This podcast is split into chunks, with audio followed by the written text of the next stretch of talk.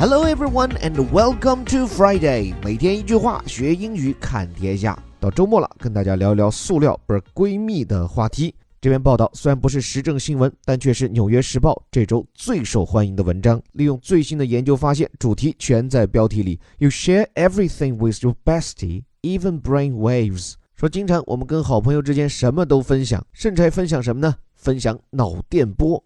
这个标题教会我们闺蜜怎么讲。Bestie means a person's best friend, and it is an informal use。这是一个不那么正式的用法，表示一个人最好的朋友。那么在好姐妹之间，连脑电波 （brain waves） 都要分享，这是怎么回事？又意味着什么呢？来看我们选取的这段正文：New research suggests the roots of friendship extend even deeper than previously suspected。就是新研究表明啊，这个友谊的根基比此前科学家们料想的还要深厚。这话讲的有点文艺哈，友谊的根源，the roots of friendship，说一个根它扎得很深，那叫做 extend deep。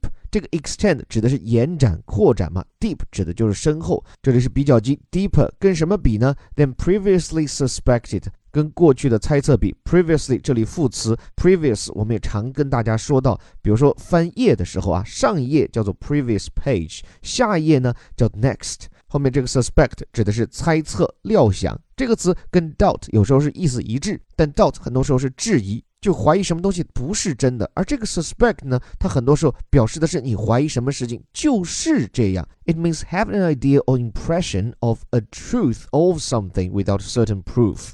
所以在这里不把它翻译叫做怀疑，而叫猜测。那现今科学家取得怎样的发现？Scientists have found that the brains of close friends respond in remarkably similar ways as they view a series of short videos. 科学家们发现啊，这个密友之间啊，在看一系列的短视频时，他们的大脑会呈现出惊人的相似的反应。这句话里有个惯用很好用，叫做 respond in similar ways，就是以类似的方式做出反应。respond 指的是回应，名词形式就是把那个的换成 s 啊，response。而且说行为类似还不够，一定要说是超级惊人的相似，remarkably similar。而观察到这惊人神同步的是通过一个实验，让他们 view a series of short videos。这个 series 在我们昨天的微头条里刚好有讲到，单复数形式一致都有 s，叫做系列，所以一系列的 a series of something。那么，具体这篇报道来自于最近刚刚发表在《自然》杂志上的一个新发现：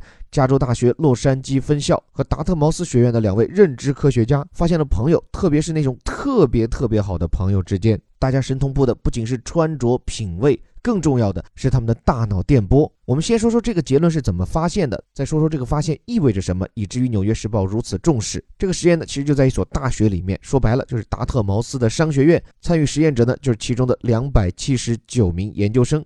然后每个人被要求填写问卷，讲清楚跟其他同学是怎么社交的，是一起吃饭、一起看电影，还有邀请他们到家里去。根据他们的回答，建立起这二百多个人之间的亲疏网络，包括朋友、朋友的朋友、朋友的朋友的朋友。对了，在原文报道中还专门提到一个说法，叫 Kevin Bacon。Kevin Bacon 是谁呢？是好莱坞的一个演员。这个 Kevin Bacon 的朋友，这个提法其实是来自于一个游戏啊。这个游戏是基于大家可能都听说过的，叫做人与人之间的六重关系的一个概念，就是说世界上任意两个人通过六个人都能联系起来。所以当时就基于这个理念，在美国盛行过一个游戏，就是好莱坞里面任何一个从业者，只要通过六重关系，都一定会认识 Kevin Bacon。所以按广义的理解，什么是朋友？普天之下都是朋友，通过六个人，大家都能认识。但在这里，研究人员关注的那可是紧密程度最高的那种朋友。他们发现，当给这些参加研究的同学播放各种类型的短视频时，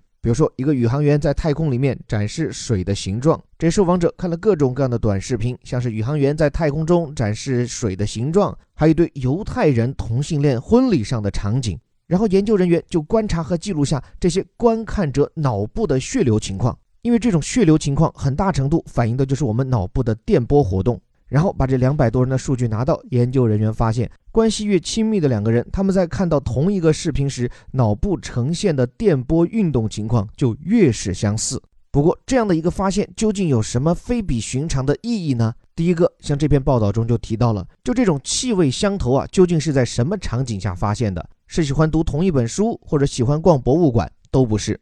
而是像在这里这样大家一起看短视频，而且往往就是这些格调并不那么高、比较无厘头的短视频。所以借此我生发出的一个脑洞，就是未来我们的短视频 APP，像是抖音，是不是会比像世纪佳缘或者百合网那样更容易帮我们找到志趣相投的对象呢？并且与之相关的，反过来，研究人员现在已经在尝试，就根据脑电波的情况来推测两个素昧平生的人会不会成为朋友。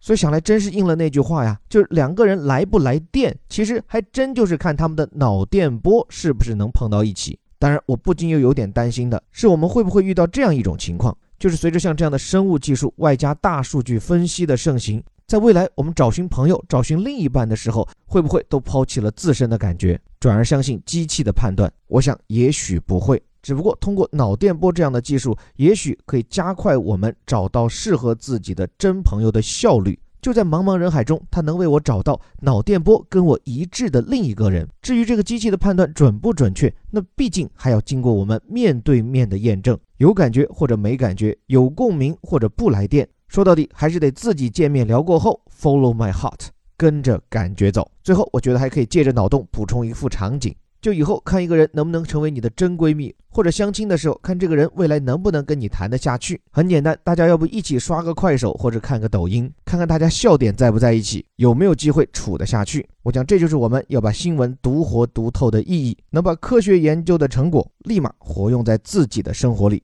最后感谢你的聆听，这里是带你读懂世界顶级报刊头版头条的虎哥微头条，关于这个脑电波识闺蜜的话题。有什么样的感想，什么样的脑洞，欢迎留言在这里。最后还是那句口号，我们每天一句话，学英语看天下。我是林伯虎，我们下周见。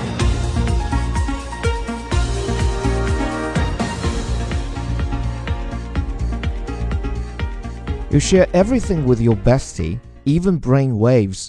New research suggests the roots of friendship extend even deeper than previously suspected. Scientists have found that the brains of close friends respond in remarkably similar ways as they view a series of short videos.